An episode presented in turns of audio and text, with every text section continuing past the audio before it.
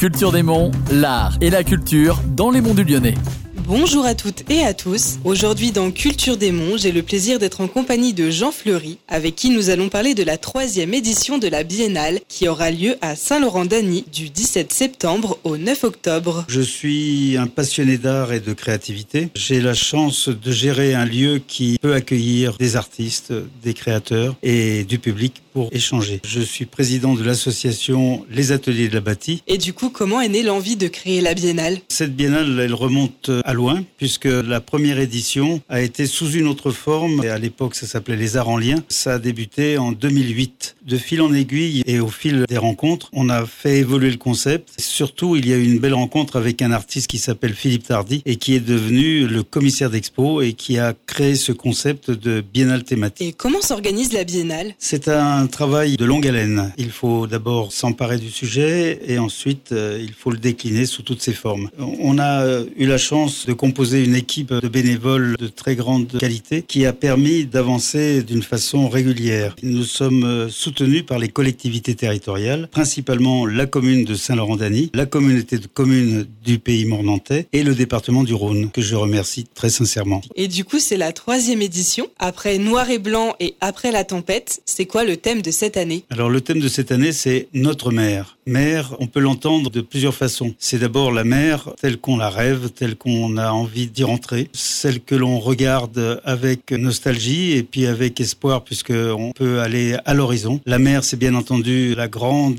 vasque liquide qui nous entoure, qui entoure presque toute la Terre. C'est l'expression de ce qui à la fois nous a générés et ce qui est menacé par notre activité. La mer, elle est à la fois celle qui nous a créés et celle que l'on détruit petit à petit. Donc c'est cette ambivalence-là qu'on va évoquer dans cette biennale. Les artistes ont été choisis par le commissaire d'expo, donc Philippe Tardy, qui a demandé à des artistes professionnels, des artistes expérimentés, de travailler sur le thème. Donc cette biennale, c'est le résultat du travail de ces artistes qui ont été sollicités depuis plus d'un an. Le choix de Philippe Tardy, c'est de réunir des artistes de tous âges, qui ont dans la vingtaine, mais aussi qui peuvent être des seniors. L'idée, c'est de travailler avec des artistes et de faire un brassage d'âge. Un brassage aussi de technique, parce qu'il y a de la peinture, il y a du dessin, il y a de la photographie, il y a de l'art numérique aussi, il y a de la gravure, il y a de la sculpture. C'est une exposition dont le mot d'ordre est multiforme. Multiforme à la fois dans les techniques et à la fois dans l'expressivité. Et est-ce que vous pouvez nous parler un petit peu de la programmation d'ateliers qui auront lieu pendant la biennale ? Cette biennale, ce n'est pas qu'une exposition, c'est aussi un ensemble. On parle d'ailleurs d'embarquement. On parle de navigation, on parle de mer telle qu'on la rêve. C'est aussi faire des événements en même temps qu'on expose des artistes. Il va y avoir des ateliers d'écriture, des représentations théâtrales, des contes musicaux. D'ailleurs, Isabelle Autissier,